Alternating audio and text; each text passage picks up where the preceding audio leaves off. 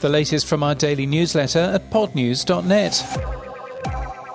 How long is your podcast? Jamie Chaux, head of digital at Commercial Radio Australia, suggests in an interview that most podcast consumption in the future will be to three minute long episodes.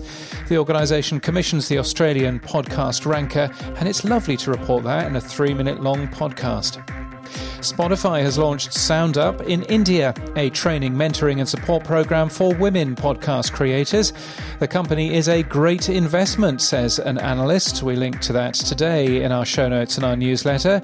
And in his newsletter, coffee lover Tom Webster writes about audiobooks, what a podcast is, and what a third thing is.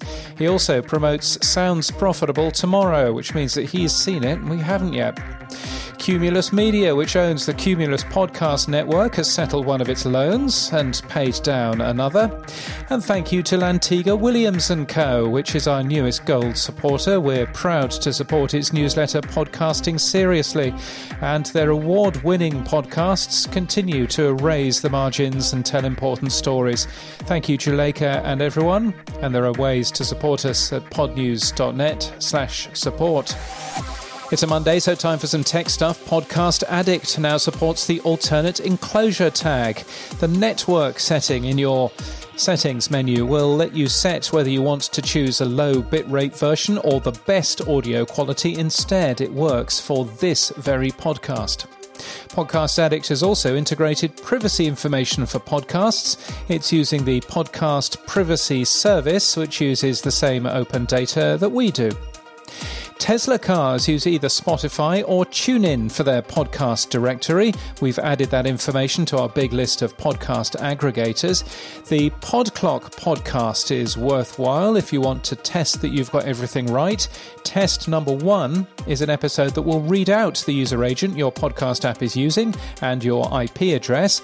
The episode notes will do the same for whatever downloaded and passed the RSS. This week's replacement for RSS that nobody asked for is Pubcast. Pubcast uses ActivityPub and gives, quote, the features of a centralized platform like Spotify, but with the independence of RSS. We all want that. said nobody.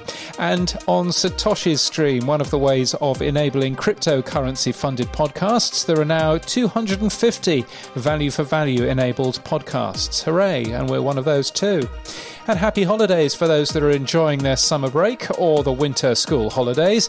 And stick with it for our friends across Australia who are under various lockdown restrictions this week. And that's the latest from our newsletter. For all the links, we're at podnews.net.